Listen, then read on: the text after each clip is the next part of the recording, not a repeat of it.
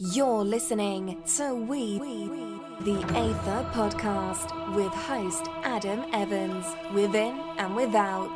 Welcome. All right, Chris, thank you for taking the time today to come on and have this discussion. Really appreciate it so much. And uh, I've listened to your books as well, uh, the audiobook versions. And, oh, uh, cool. yeah, yeah. Is, I really, is it weird really to enjoyed it. talk now then that uh, it's like No, you're not really. to an audiobook or no? No, I don't. I don't think so. I know what you mean, but surprisingly, Yeah. no, it, it didn't. Uh, oh, that's good. and I- Yeah, and I typically tend to reach out to a lot of authors that I like their work. Just it's like a great starting point. It's like I already am familiar with what you're involved in, and I think it, it would be beneficial to the audience. So I usually just reach out because I think you know a lot of people would want to hear what you have to say. oh, so I think it works out that way. Yeah. Uh, just to kick things that- off, though. Uh, sorry, go ahead. Yeah, do you, I, I was, I'm just so curious now that you get to chat with people behind audiobooks. Um, Yeah. Does the personality of the person that you chat with usually match up with what you think somebody will be like based on the book? That's a tricky one. Not always, no. Yeah. Sometimes they're a little bit more formal in their presentation of the audiobook versus when we actually get into a conversation, it's more more laid back. Um, yeah, and actually sometimes they'll come up with something. I just spoke with someone recently. It was like a few days ago. Um, he's uh, he's an author as well, and he ended up coming up with some insightful stuff that during the interview he's like, "Wow, I never even thought about that or wrote wrote about it. Thank you so much." And I seem like Yeah. just taking notes of, on you know what we discussed. So it's great That's great. we can have these like fruitful conversations that you know end up giving someone some insight into something they're doing it's it's wonderful Yeah. Yeah. hmm so just to kick things off do you mind just briefly introducing yourself what it is you're involved with what do you, what you do on a day-to-day basis sort of thing Yeah, for sure. My name uh, is uh, Tara Brach. I wrote, no, I'm just kidding. I picked up the wrong book. Um, my name's Chris. Uh, I've written a couple books on productivity, and this has been uh, an obsession of mine since I can remember. Some people have normal interests, like, God, I don't know, like cooking and sports and stuff, but I've always been curious about figuring out my own mind and finding ways to gain control over my thoughts and of my attention and, and I think that's kind of an extension of this interest in productivity, where it's just it's a form of self mastery, um, because there are some people who have a day and they accomplish quite a bit. They write thousands of words, they run big companies, they um, y- you know they accomplish great things that make the world a better place. And then you have the other group of people that kind of sit in bed and they don't have the motivation, the drive, the I hate the word hustle because it's it's like just call, calls to mind uh, so many bad things for me that that I think is uh, you know uh, the whole hustle culture is something I'm I'm not really for, but that they don't have that that drive to get things done over the span of the day. So I've always been curious what separates this first group of people from this second group of people? What what uh, tactics do they do on a daily basis? What strategies do they invest in? What qualities in themselves do they cultivate in, in order to do so? And and that's uh you know who wouldn't be interested in that in, in my opinion? So i'm just i feel like the luckiest guy in the world uh, that i get to research this and experiment with this on a daily basis hmm yeah no it sounds super exciting from from what i've listened to your book. And um, so what sort of kindled this interest? What sparked it for you? And around what age did you really notice that you wanted to delve down deeper into productivity and how to manage that 24 hour day? Since I was a young teenager, I, th- I think it's it's hard to put my finger on exactly when because you know these things it's it's often you know this one pivotal thing happened and then i suddenly got bit by the productivity bug you know that that makes for a good story but uh, usually it's um it, it- it's a confluence of things. I think it was a confluence of encountering productivity books when I was a young teenager. Productivity books such as Getting Things Done by David Allen. You know, one of the uh, the canonical productivity books out there in existence. Um, to poring over my parents' uh, collection of psychology textbooks around that same time. You know, is some combination of these factors that from a from a very young age, it was just uh, you know what makes us tick. Mm-hmm. Yeah, it makes sense. And I'm I was heavily into psychology when I was younger as well. It was funny. I Yeah. went to business. For, I went to college for business because I've just been involved in business my whole life. But um, I favored the psychology classes more than all the other business classes that I had to take. Yeah. Like they were all super boring to me. But then I was just glued to the teacher and to the instruction for psychology. And we even did like a silent silent meditation during the class, which I thought was Oh, cool. a little obscure for a you know a psychology class. But you know the teacher Yeah. was super um, open to it, so I thought it was really neat. I could definitely have seen myself going down that road if I didn't do business. But um, yeah, yes. me too. Like like I think um, I think if I could do this all again, what would I do? And I have a business degree uh, as well, but um, but I, I recall and not to bash everybody who's ever done a business degree, but I, I, recall I was in finance originally, and the kind of folks that study finance are are not like me. I'll just say that. You know, yeah. they, they care about money uh, above people. They they care about you know competing and winning against other people where i'm probably the least competitive person on the face of the planet. I think a lot of businesses like that. And, and so this is a, a unique perspective of my work because uh, over the last decade or probably more but I, I would need to tally up the years but i've had this interest in meditation that's snowballed in tandem with an interest in productivity. And on the surface those things conflict quite a bit. But i think it all depends on what direction you approach the idea of mindfulness and meditation and productivity from. If you see productivity as doing more, more, more, faster, faster, faster, hustle, hustle, hustle, ah, you know, you're, you're probably actually not going to accomplish a lot because you're going to work on autopilot in response to the work that comes your way. Um, the, the best way, the best path that I found for becoming more productive and garnering more fruits uh, uh, when it comes to your labor is by working deliberately and with intentionality on what's actually important. You know, what you lose in speed, you make up for uh, many times over in terms of how deliberately you're able to work. And especially, you know, when we have more to do than we have time to do it in. Uh, th- this has never been more critical with, with, the knowledge work that we do. Um, I, am writing not not to go off too much on this, but you can see I you know I get excited by this stuff. Uh, I'm actually writing a book right now. It's going to be you know Audible has Audible originals, and it's going to be an Audible original on the productivity benefits of meditation. And, and you know I'm kind of in the middle of calculating it right now, but my preliminary calculations because here's the thing about productivity advice, right? For every minute you spend consuming it, you have to make that time back and then some, or else it's not worth doing. But but the calculations that that I've run, when when you see productivity as how much we accomplish, not how busy we are, not how many emails we send, um, you realize meditation actually does help us out quite a bit. Um, it's not the antithesis of productivity. It's something that propels our productivity. Um, I, I, would uh, the the calculations that I've made. I found that for each minute we spend meditating, up to a point, of course, um, we get back nine minutes of productivity in terms of how much more we're able to accomplish. And it's a conservative estimate. I, I think in a lot of cases we get more time back than that because of that deliberateness and that intentionality. But that's the approach that that I take with this topic. I, I think it's it's a more human approach, not to kind of bolster myself up, but I, I think it's a, an approach that more people need to uh, come at productivity from. That it's about this intention. Mm-hmm. No, it makes total sense. When I speak to people about meditation, the what I usually get back is, "Oh, I, I don't have the time, or I can't find the time." Yeah. So it is funny when you when you bring in that the meditation will actually free up more of your time in a way. Exactly. Yeah. Um, throughout the day, it's really tricky to get people's mind around that. So that's why I, I, really like the work you do, and it's great that you're writing this new book because I, I think it really it's a topic that needs light shed on it because I think a lot of people are in that old paradigm of thinking that meditation is something that consumes the time as opposed to giving something back to you throughout the day. And yeah. This, I want to touch on something you mentioned in one of your in your uh, productivity book, which was the time, attention, and energy, and it mm-hmm. being in relation or correlating to procrastination um, or being distracted and feeling burnt out. So now, does that meditation then sort of uh, put those things into alignment where you're now giving the appropriate attention to what you need to you're managing your time better and you're just not feeling as burnt out? Is that, that typically what the approach would uh, yeah. So so there are a lot of different angles that that meditation helps us out with. Um, the the primary one first and foremost is that uh, that focus. Um, so the the type of meditation, if you're looking to meditate for productivity reasons, it, to practice, there's actually a kind that's that's more beneficial, and that kind is mindfulness meditation.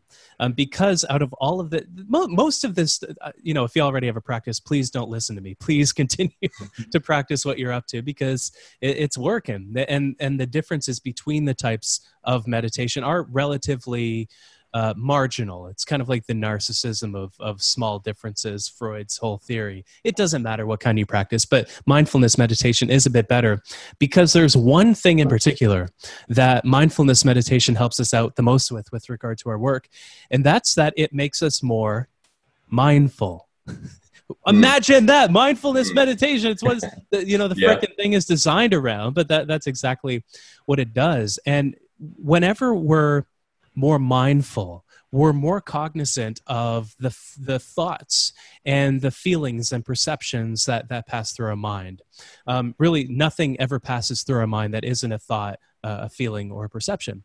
And, and and so, the more we check up on what's on our mind, what our mind is full of mindfulness um, the, the more we can better align ourselves to what is important every single moment of the day um, on average we focus on what's in front of us just 53% of the time. The other 47% of the time, our mind is wandering. And so, the more mindful we become, the more often we actually notice that our mind is wandering. The more we practice meditation, the greater control we have of our attention. Uh, another uh, you know kind of sad but also fascinating statistic is that when we're distracted or interrupted completely by somebody and we kind of lose grip of the intention of what we want to accomplish in that moment uh, it takes us on average 25.5 minutes to resume working on the original task. And we work on two other tasks after it is that we're distracted or interrupted. So if we notice just one time that we're about to distract ourselves throughout the course of the day, that's 25 minutes that we save. I mean, if you have a 25 minute meditation ritual, you earn the time back then and there in terms of how much time uh, you spend meditating. Mm-hmm. And I think it is you know it's so critical to evaluate the return that we get on the different um, on the different practices that we have but when you do that with meditation when you account for the increased mindfulness how much more control we have of our attention. You know even if you just up that number from 53% of the day that you're focusing on what's in front of you to 63 to 73 it's not 100 but it is a bit better than you were before. You work an 8 hour day that's over an hour of time that you get back just because you're more focused on what's in front of you. So there's the focus, there's the mindfulness, and, and you have uh, another factor of meditation that actually expands how much working memory we have in our mind. Uh, by what one study found, it was conducted in adolescents, and, and so these things are difficult to measure sometimes. But one study found that our working memory expands by about 30% uh, whenever we have an active meditation practice. So you, you can process 30% more in any one moment. You can uh, dive more deeply into conversations. If, if you're reading a book on productivity, no no subtle plug there you know you can, you can yeah. dive so much more deeply into it. And you know the the working memory the focus the metacognition where you check up on what's on your attention the fact that meditation makes you less anxious and happier you see more opportunities around you. Uh, one study conducted by Shawn Achor a, a harvard trained psychologist found that happier people are 31% more productive than people who are uh, in a negative or a neutral state. Add all this up you get at least nine minutes back in terms of how much time you get back for every minute you spend meditating. Um, I, I, think it does kind of level off a little bit after about 30 minutes of, of meditation. That's what I've noticed in myself, but it's, uh, it's so, so worth practicing. Forget about the spiritual benefits. Forget about all of that. Just focus on, on your work alone. It's worth it.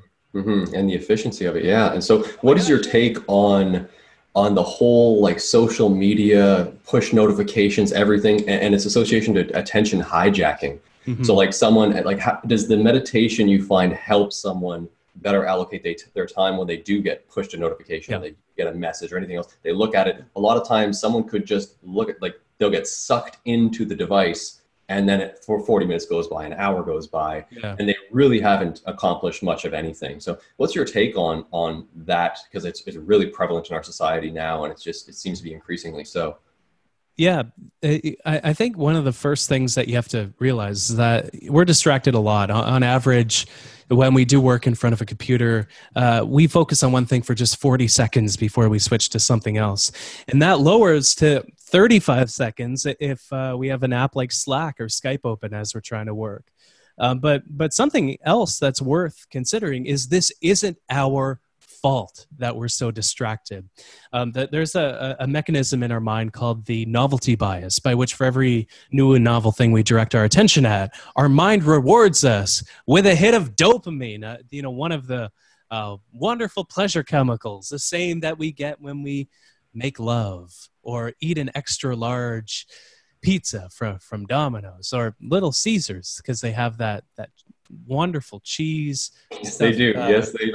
With You're the, making me hungry just going on about that. you get the Parmesan yeah. cheese mm-hmm. dusted on, on top of it. So a wonderful, magnificent thing. But this this same dopamine is released every time we distract ourselves, and so we we wake up and then we go over to Instagram and we get a hit of dopamine.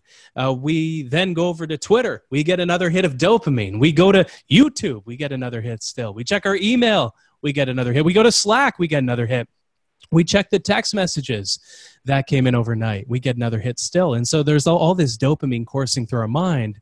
And because we want to maintain some sort of equilibrium with regard to, to the state of our mind, the state of our attention, we're always seeking out every 40 seconds, usually, the next hit of distraction. We don't so much as uh, fall victim to distraction as we take a hit of, of distraction. You know, you're feeling a bit bored, you check your phone, you get a few hits of, of dopamine released in your mind. And where meditation helps us with this, um, first of all, it, it, it, heightens our metacognition. So we check up more often uh, on the fact that we're about to distract ourselves. Um, because during a meditation session, we're able to train our mind to step back from our thoughts, we also step back from the impulses that we have which an impulse is just a you know a, in my opinion it's it's a set of thoughts in our mind that are so bundled up that we can't necessarily break through into understanding with conscious awareness what that bundled up series of thoughts is in the moment. Um, eh, but what meditation does is it makes our mind less stimulated. And so we sit on our meditation cushion. Mine is is down here right next to my turtle tank, which needs a cleaning. And uh, and that's a pocket of time in which we don't constantly turn to another hit of distraction our mind has a chance to simmer. We can settle down, we can rest, we can let our mind just kind of, you know, we can observe where it wants to go in, in the state of our attention. And in doing so, we make our mind less stimulated. And this is, again, yet another reason why we earn back time with meditation is we don't seek out the distractions in the first place. And, and there's kind of two ways that we can tame the distractions in our life and our work. There's the external solutions, right? We can turn our phone screen on grayscale mode. We can download a distractions blocker on the computer. We can do all these these sorts of things, but we need to also do the other side of the coin, which is uh, tame the internal um, situation that is causing us to fall victim to distraction so often. And meditation is a wonderful way of just you know it's not a relaxation technique right? It's it's like it's kind of like the difference between a a relaxation massage and a therapeutic massage. It's very much a therapeutic massage for the mind but it does fix more than any relaxation technique out there for that reason. Mm-hmm. and what, what's your take on some of these meditation apps that do assist someone with you know their their Med- i know sam harris actually has one that's been pretty popular um, but I, I almost question the, the use of those because doesn't it just further reinforce that you know the distraction of just using these devices because i almost feel like when we've been so programmed with these things i've noticed it too and, and i'm sure you do as well and anyone listening but based on even your icon placement on your phone you instinctively know the email icon's there you just open it up yeah. swipe up icon sometimes i do it without even realizing then the app opens and i'm like whoa did i just click that you know it's like we get programmed who did that? Yeah, exactly. For these pleasure hits and these and these this dopamine that you're speaking to. So, yeah. Um, what's your take on some of these apps? Do you feel they're beneficial and that's going in a good direction, or do you think they're they're kind of a hindrance of, of people's progression in that sense? I, I think as long as the apps are rooted in these historic practices uh, that lead us to regulate our attention a bit better. Doesn't matter what kind of meditation it is. Doesn't matter where it comes from. Uh, doesn't matter if it's guided. If it's guided great. You know the, the, the the research shows that guided meditations whether they're from an app whether they're from uh, some just kind of thing that you download online, whether, whether they're at a meditation retreat, um, that they produce similar benefits. And so, you know, I, I think in, in such a noisy world, one of the best places to turn to is the research surrounding meditation and that that's what i that's that's what i love doing the most because everybody's giving advice. Uh, you know everybody has an opinion. Everybody wants to be an expert. But you don't have to be an expert. You can just look to the research you know download a few meta analyses on the topic of meditation see what they say. And the research shows that all of them are kind of the same and that includes the ones on our phone. And, and, and so I would say anything that gets somebody in the door, and I, I can definitely understand the resistance that that a lot of people have because it, it's supposed to be an internal practice, right? Meditation, you, you mm-hmm. turn your attention inward and notice, right? Notice what's on your mind, notice what's on your psyche. It's not supposed to be a thing that you do on your phone. yeah, yeah. But I, I think as long as the phone aids in um, in, in, allowing you to turn to what's inside of your mind. It's it's mm-hmm. okay, um, and, and, the research would back that up. Mm-hmm. I guess someone would even just have to be very attentive to how it's making them feel, how it's making them just uh, practice that practice. Yeah. Um, it, it's getting really interesting now with the the way Elon Musk's coming up with these Neuralink things that are actually going to go into the brain. Uh, and we'll see where that goes in terms of people's ability to manage their meditation time. But yeah, yeah. yeah, seriously. You know, I, I think the key is to do it on airplane mode. Or once you start the meditation, if you have headphones on, put your phone on the other side of the room because your mind will wander, right? Mm-hmm. Like the, the the point of meditation is like like for, for example mindfulness meditation there, there are a lot of different kinds but assume that we're practicing um, one, one meditation of the breath. Just you know everybody listening is probably practicing something else but but uh, assume that for a second.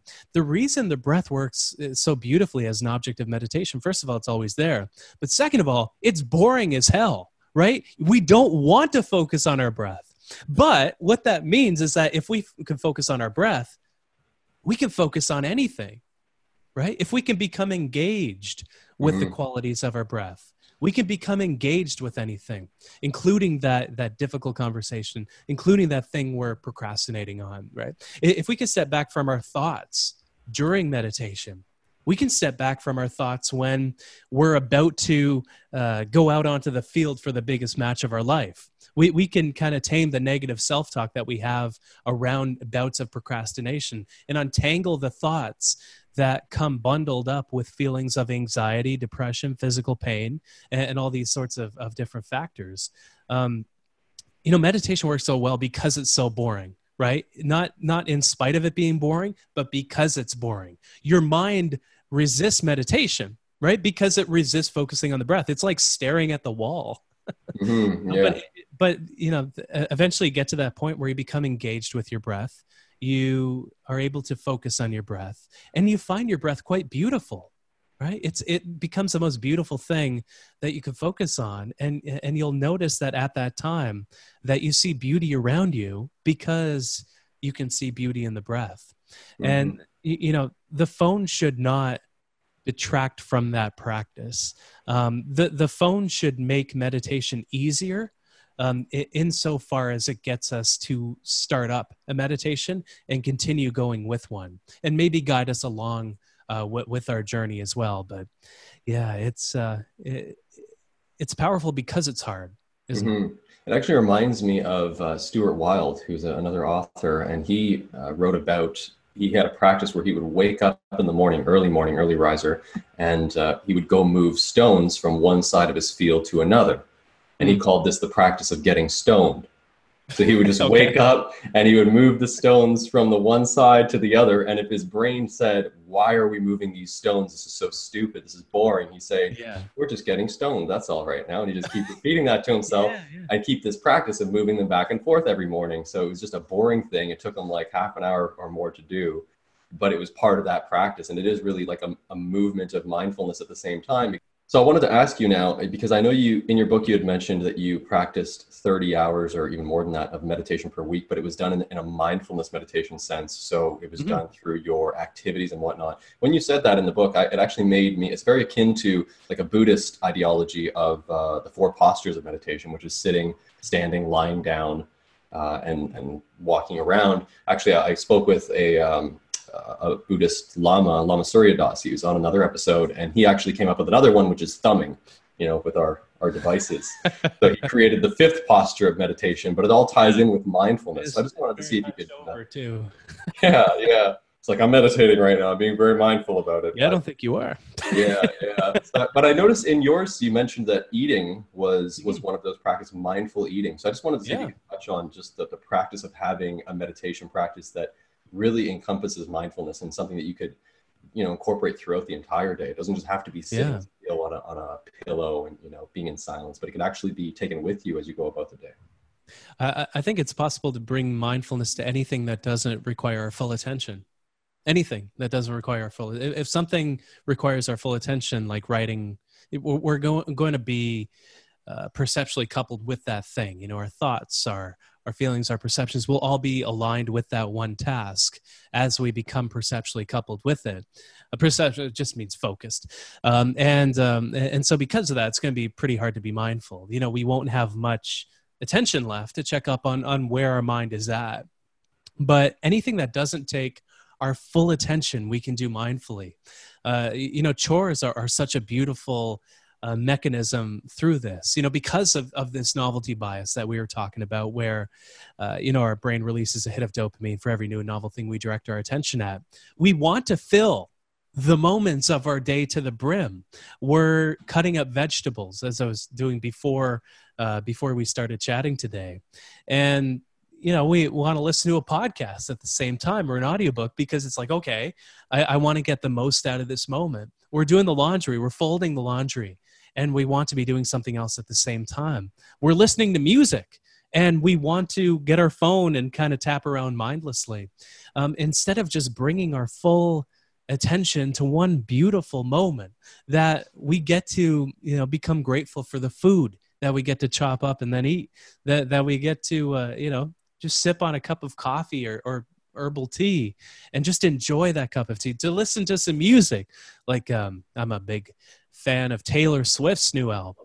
And uh, so i've been listening to that on repeat one. It's just great. It's it's so great. You hear things in music that you never would have heard before. And you know things become more beautiful if you can get past the point where you feel anxious about doing fewer things in the moment uh, to the point where your mind is a bit less stimulated. And so you can actually just enjoy the things that you're doing. You know no no meal will be as delicious as the one you focus on with 100% of your attention. No song will be as as uh, wonderful and inspiring as the one you focus on with 100% of your attention. No cup of coffee will be as energizing as delicious as the one you focus on with 100% no no extra large stuffed crust pizza will be as delicious as the one you focus on with 100% of your attention. So things become more beautiful when you just devote your attention to them and make an active effort to uh, anchor your focus to the circumstances of the present moment. And it, you know, it's it's not that hard. Just, the, the the hard part isn't understanding what to do the hard part is actually doing that thing, uh, which is always the, the the chasm that we need to leap over with regard to meditation, especially when the world stimulates us so much. Um, but it's so worth doing, as as I'm sure you've noticed. Mm-hmm. Uh, well, I noticed uh, in one case, I'm just going to give you an example because I know you're a Canadian, so you'd appreciate this. But uh, I was in a Tim Hortons, and uh, oh, there was someone. Yeah, yeah, nice reference. Uh, there was someone preparing donuts, and they were doing it, but they were so in it. They were stuffing the uh, Boston creams with the thing, but oh, they were singing while they were doing it. They were actually singing and getting really into this process of making the donuts. And I was watching that. I was like, I want one of that person's. Right yeah because that is going to be the tastiest donut I've ever had from Tim Hortons because this person is putting themselves totally into this task. Whereas normally I'll see them preparing these donuts are just like whatever this you know yeah. monotonous type of thing they always have to do. But this yeah. person was like really involved. They're like, oh, I'm gonna stuff this one just this much, and then like singing it along the way. It was it was really good to see. So this little story made me. Uh, I thought about that when you were speaking. Are you in Canada? There. Are you in Canada? Yeah, yeah. I'm just outside of Toronto. Oh, cool. Yeah. I'm in Kingston. Yeah. Oh, okay. Oh, Kingston, really nice. So yeah. I'm in uh, Ajax. Uh, oh yeah, yeah. Uh, but I'm actually uh, moving. So I'm selling my house. I'm moving further east towards Kingston. So I'm going like Prince Edward County area. Oh, beautiful. Where where in the county? I kind of like. Um, I think it's called Carrying Place. Oh yeah, yeah, yeah. Yeah. And then I also Oh, also, that's also cool. like Brighton is kind of nice too. Brighton's Um, beautiful. Wellington is beautiful. My parents live Yeah. in Wellington. Oh, So okay. if anybody listening, if this ends up making it to the podcast, uh, the Mhm. fine Canadian chat, um, it's a great wine tour country. If Yes, I've heard. Yeah. uh, my my dad loves just driving us around, and there are so many wineries. There's probably 10, 15 wineries within five minutes of their house, um, and so we we go hit up the wineries. It's not, it's a good way to spend a day. Pro Yeah, tip. I've never I've never been to those, but I think I'm going to make a trip. Like I've been to Sandbanks a few times, and that's Yeah. just like remarkable. I mean, it's Yeah. Un- unlike anything else you'll find probably in North America. So it's it's ridiculous. But the wine tour is Yeah. something I wouldn't mind trying. Yeah. That's the jam, man. That's that's the place to be. Uh huh. Yeah, I'm hearing a lot of good things about it. Yeah, but um, But anyway, to uh, it's just easy to get distracted. Yeah, that's right. I wanted to shift gear here and ask you about how would one or how would you recommend someone identify their highest impact task throughout the day? Yeah. So, one of the most fundamental things that we can learn and recognize about the work that we do is that not all tasks are created equal, um, uh, unlike all men and women. Uh, not all tasks are created equal. Um, and it's a fundamental truth about productivity. And, and so, you need to recognize the things that for every minute you spend on them provide a greater return on your time uh, your attention and your energy. And he- here's you know here's a, a tactic that'll make the podcast worth the price of the admission for anybody listening or watching, and and that is this activity one of the simplest activities in the world to calculate what the highest return tasks in your work are. So what you do you get a i don't have one here to use as, an example but you get a pen you get a sheet of paper and you go to a coffee shop you put all your technology leave it at home um, and go there with just a pen and a sheet of paper. And ask like make a list of every single activity that you do in your work over the span of a given month. Every single thing big small short fat uh, ugly fun put it all on the sheet of paper every single activity you do in your work. Then ask yourself if i can only do one thing on this list day in day out every single day every minute of every day which one activity allows me to accomplish the most. It's the one that makes the biggest impact in your work and how much you accomplish in terms of what your team is able to accomplish what your business is able to accomplish.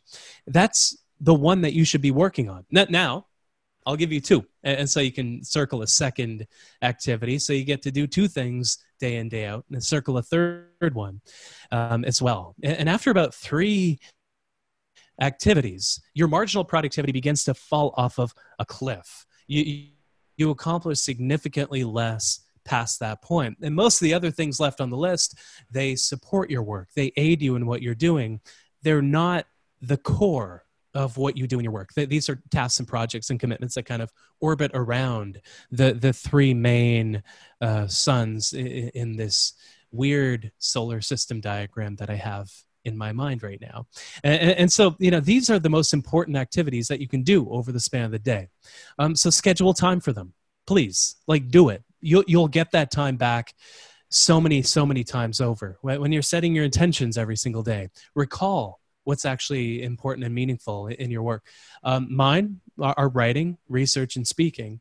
Right, writing is how I, I capture ideas and share them with the world. Research is where I encounter new ideas because I don't know everything. In fact, I'm just discovering more questions for every new idea that I encounter. So I feel less and less of an expert every single day. And so the research cross pollinates with the writing. The speaking is how I get out into the world and share these ideas with uh, a lot of corporate audiences, but a lot of, of general audiences as well. And all three of those are my main work. I should be delegating everything else. I should be giving it to somebody else should do to do. I shouldn't be doing it perhaps. Um, and, and so I, I think we all need to recognize the three main things in our work. And the fascinating thing, here's the fascinating thing, is regardless of what job somebody does, regardless of what industry somebody is in, uh, regardless of what somebody's day looks like, how much control they have over their work, there are usually only a few things that contribute the most to how much we accomplish every single day. And you should calculate yours. And your visi- video is frozen once again. And, um, and I hope you're okay. You had mentioned delegating, and it's something that I've been working on a lot as well. And even for this podcast, like I initially I was reaching out to people myself, and then I, I it was just not very time efficient for me, all the back and forths and this and that. So I ended up having an assistant take over, and now she does a lot of the organizing of it, just for that reason you had mentioned, because I was finding I was just getting swamped with all these little items that weren't my high impact, most important tasks of the day. And, I, and I've even made, um, I think I made a YouTube video talking about having three items that you should make on your list. And then once you tackle those items for the day, anything after that is just bonus. Um, yeah. So yeah, I just thought it was really interesting because uh, I, I, literally just got an assistant recently, and she was one. You're one of the first people she reached out to, or uh, uh, the people. Oh, cool. Yeah, yeah. It, hey, really, it worked out. She's it good. did. It did work out. She's doing a good job. And actually, uh, yesterday I was uh, doing a gym session, and I thought you would appreciate this because uh, it's it's all about productivity. I was list, re-listening to your book, and I was doing it on 1.2 times speed, which I just started doing recently to just to speed up and how quick I get through some of the books. Yeah. Uh, so I was working out. You're saying the pace of the good book wasn't good enough. You had to speed it up. Well, it's just because I've already listened to it. so, if anything, it's good that I have gone through it again now. but no, it's uh, one of my favorite tactics is to buy the audiobook and to pick up the either the physical version of the book or an or an Kindle version of the book and listen to the book on 2x. And so I, okay. I look at the or, or 1.5x if it's heavier. And so I'll look at the words in the book uh, and I'll hear it. And so, you know, the the book keeps my attention weighted to what's going on in that present moment. But I get kind of the words washing over me as well. I don't know if it's any faster than reading a physical book, but it keeps you on track at the very least. Yeah, I've never tried that. Yeah, I would give that a try actually, just picking up the physical copy as well and just using it as a reference. Sometimes like they'll they'll have a physical that has diagrams too, so it's yeah. In those cases, Audible doesn't usually include those. I'm I think sometimes they do, but yeah, you I have to go to back and they don't. download yeah. a PDF and stuff. It's yeah. just like it, costs twice as much. So be thoughtful about which books you do this for. But mm-hmm. uh, for for the most impactful books, this is something that I that, that I love to do. Mm-hmm. So I wanted to ask you about how you identified that you were more of a maybe not necessarily a night owl, but I know you you said you idealized the the concept of uh, or you really liked the idea of going or uh, being an early morning riser but it just wasn't conducive with how you found your day to go. I mean, I'm similar. I really like the idea of waking up early, but sometimes it's just it's just not in me. And I've actually listened to a book recently. Was um, it's called Why We Sleep by uh, oh, Matthew, yeah, Matthew Walker. Matthew Walker, yeah. And he covered this, he, and he really did address the fact that there are some people that are just more efficient, more productive if they just sleep a little bit extra. And yeah. that in some cases, people will have their highest productivity times will be later in the day and if they're they're clocking out from work, then the employer is not necessarily benefiting from the full potential of that individual they've hired. So yeah. just wanted to kind of get you to touch on like how did you identify that you're more productive waking up a little bit later as opposed to trying to really get up early and yeah, it, it was during an experiment to wake up at 5:30 every single morning. And so it, it took me quite quite some time to actually uh, implement this this uh, habit into my life because I had no, you know, reason to do it. It's not as if I, had a job that started at 6 a.m. My work is is uh, research guided. It's, it's quite self guided. So I needed, you know, it, it, took me that long to implement the habit into my life, and I realized. You know, I, I, I first of all, I had the routine that productivity dreams are made of. I woke up at 5:30. I meditated. I went for a run. I hit the gym. I listened or read a book all before the rest of the world even woke up. Uh, but very quickly, I realized that I absolutely hated this ritual. I, I, had to go to bed when I had the most energy, when I was being productive late into the evening, and um, and when my friends wanted to hang out as well. And, and, so, you know, that, that got me curious about a lot of the research between wake up time and this whole idea that the early bird gets the worm. Uh, it's BS. You know, the, the research, the actual research, when you look at the science behind this, shows that there's no difference in somebody's socioeconomic standing um, based on what time they wake up at. It's what we do with the hours of our day after we wake up and how uh, deliberately we live and work after we wake up that make the difference in, in terms of how uh, productive and, and our overall levels of, of success in our life, how much money we make, how much um, how much of a difference we make as well. Uh, and so that experiment kind of put me onto this idea that, okay, maybe not everybody should be an early riser. Um, maybe our energy levels differ, and it, they really do differ. And I feel most people have sort of a sense of of what they are. Um, you know, whether they're a morning bird, whether they're a night owl, whether they're somewhere in between. Um, it, you know, and we should be working around the energy levels that we have. And so often we look for some calculation, some some you know reason without looking back on all of the data that we've collected ourselves, right? You know, there are so many productivity books out there that we can listen to, that we can read, but we also have a lot of evidence ourselves. If you want to be productive, sometimes the best way to do that is to ask, okay, when have I been the most productive, and what circumstances, what situation was true uh, at that time. Maybe you were doing your best work in the morning before your family woke up. Maybe you were doing the work late into the evening when your family had gone to bed, or maybe you were at a coffee shop hunkering down on something in the in the in the mid morning.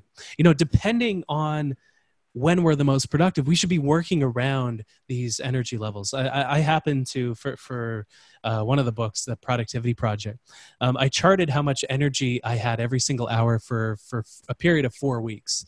Um, the first week, I threw out all the data because it took time to reset my caffeine tolerance and, and all that sort of stuff.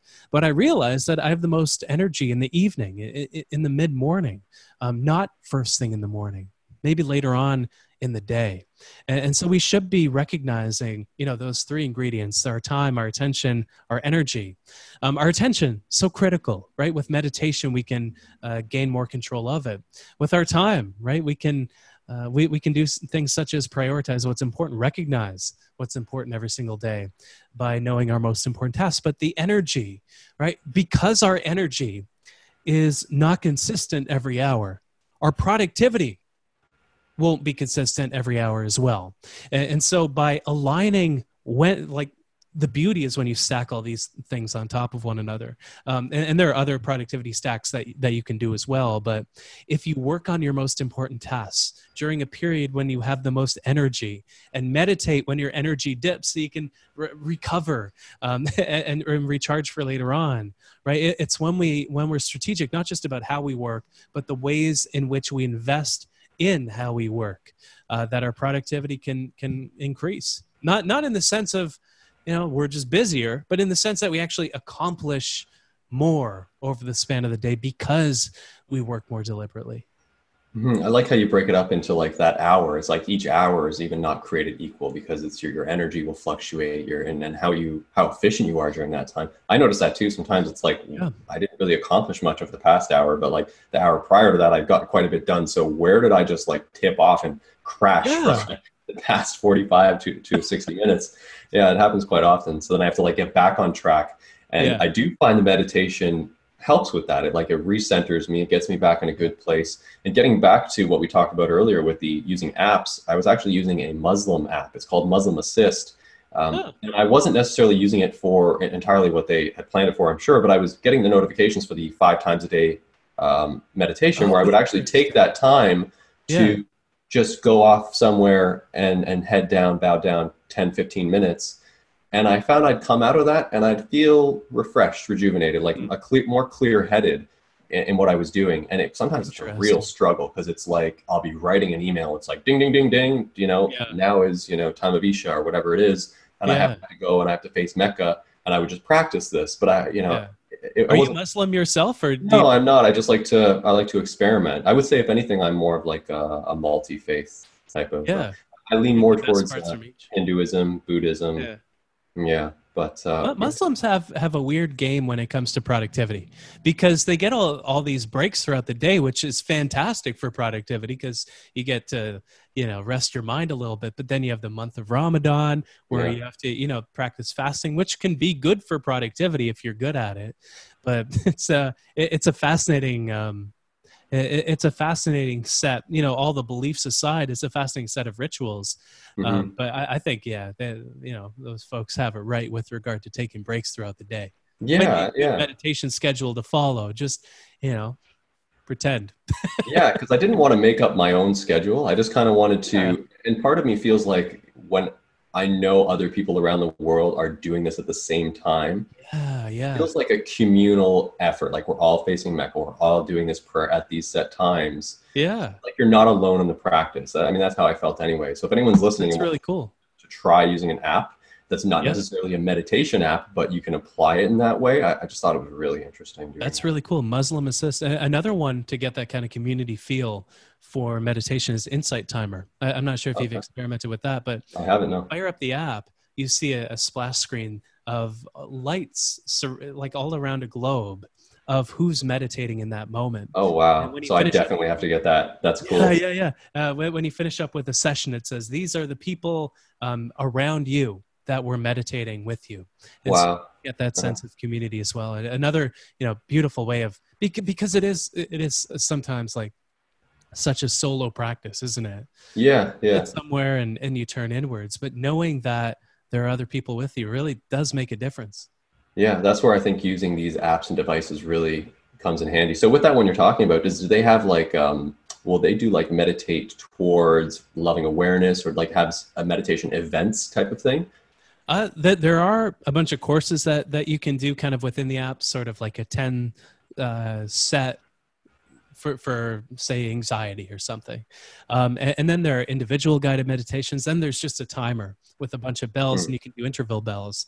And, and so, for an example, I might do uh, a 45 minute session with two interval bells after each 15 minutes, and so I'll sit for 15, I'll walk for 15 uh, medit- walking meditation, then do another 15 set. And so it's pretty customizable, wh- whatever uh, kind you practice. That's Even if you cool. practice prayer, you know, it, it's a, it's a wonderful way of knowing who around you is investing in that, in that spiritual side of themselves. hmm Yeah, I think I'll include that because I, I do include all like your links and everything else in the show notes. So I'll include that Cool. app as well because I think people would Yeah. really appreciate that. I know I'm going to get it after we hop off. Um, Yeah. So uh, one more question for you was it revolved around how you had uh, changed your physical body in terms of putting Yeah. on muscle mass. That was one of your goals, and that was one of your, uh, I guess, part of your productivity project.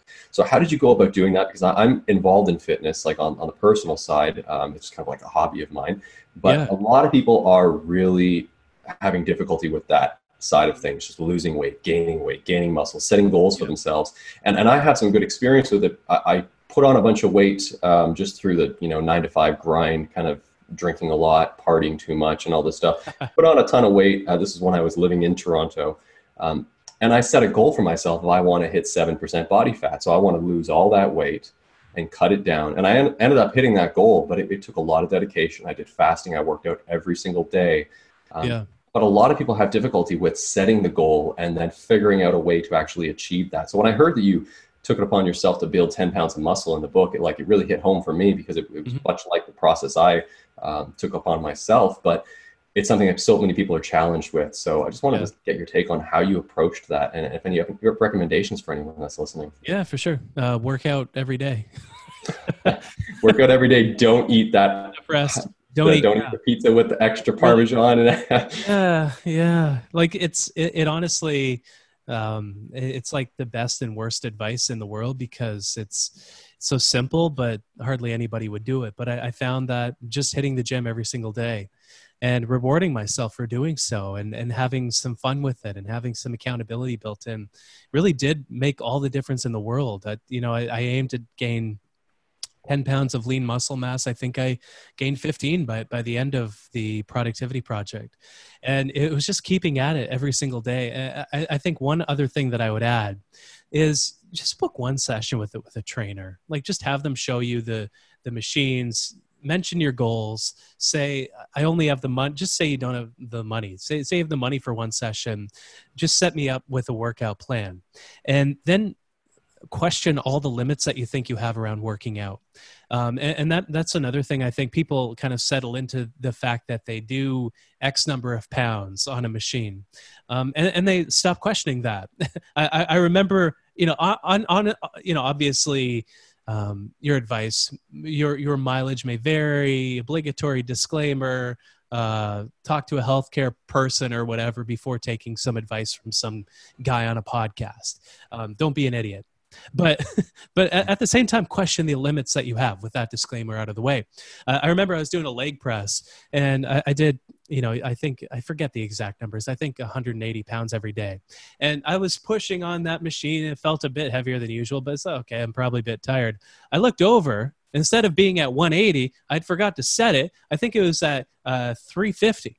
And so I thought that limit was 180, but then I just pushed it and I questioned the limit and I was able to do pretty well double what, what I was doing before. And, and so I think that's another thing worth mentioning. Just randomly up your weights that you're doing. You know, try not to compromise the form, but just as a challenge to yourself.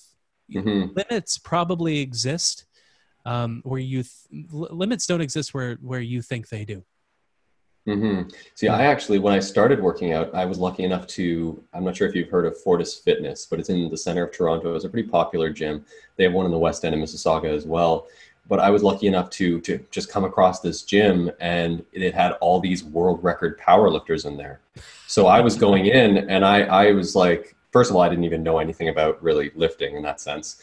But uh, I was starting with one plate on each side and doing some deadlifts. But I would look over and see these guys lifting like seven, eight, nine hundred pounds, and it just opened up my eyes. Like this is possible for a human to do. Like it was really cool to see them do that, and then just gradually, slowly start to apply that practice to my to my own exercise and i would just get them to come over and critique me every now and then be like hey man do you mind just like looking at what i'm doing and telling me if yeah. it's good because you know, I want to do what you're doing there, and that's a long way away. So, you know, and, you know, it's what six or seven years uh, now into lifting, and I was I went from the, the starting with a one plate, and I I lifted uh, deadlifted 600 pounds like uh, I don't know a few months back. So it's it's just like it's it it's just that lifting that veil of doubt or whatever you may yeah. want to call it, kind of like you with it, just not knowing that you had double the weight on there but realizing like, hey, I can actually do this. So it's like eye opening. Yeah. Yeah. Yeah. That whole that whole thing is it can it is so like even when I was just growing up, I used to see people in movies with these abs and I'd be like, oh, they're just like that.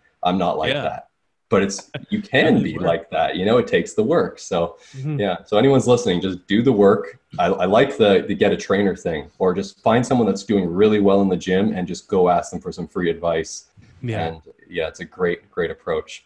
Um, so yeah, that's uh, that's basically all the questions I have for now. But uh, I know you have cool. to go as well. Um, perhaps we could just hop on again sometime and, and, chat further. Maybe when your your new meditation book is out, I'd love to pick yeah. more on different types of meditation, transcendental, or uh, anything else you may be practicing.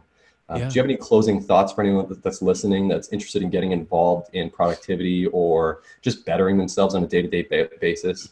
Yeah, really pay attention to how much time you get back for every minute you spend on productivity. Um, that that I think has to be the benchmark against which we measure all the advice out there. You know, the best advice is rooted in science. It is uh, time that we get back, and it allows us to work more deliberately. And we need those three things with the advice that that we follow, and the advice. If we're in a position where we give advice, I, I think it needs to have those three characteristics. Um, a- another note, because I've you know I'm on this big kind of push for for the second book that that I have out now, um, that that revolves around attention management. Um, is that the state of our attention determines the state of our lives? Um, you know, out of all of the factors that contribute to our productivity, time, attention, energy, we we know what to do with time and energy for the most part, right? We, we need to figure out what tasks are the most important. We need to figure out how our energy fluctuates. But we do the things, right? We show up to places on time. We invest in how much energy we have by doing things like working out and meditation to recharge. But it's in cultivating our attention that we have the biggest room for growth with regard to our productivity. And so, mind your attention, mind your deliberateness, um, eh, so you can mind your productivity. Hmm, I think that's an amazing piece of advice, especially with what we covered earlier with all the apps and everything. So, yeah, yeah, yeah. Well, thank you again, and uh, I hope you have a great day. And uh, you're you're in Kingston right now. You so you actually like, yeah. oh, cool. I did not realize you were so close when I when I first uh, listened to your book. I knew you were Canadian, but that's really cool. Nowhere. Yeah. Yeah. No, yeah, yeah. so much for having me. That was fun. Wonderful. All right. Cool. We'll talk soon.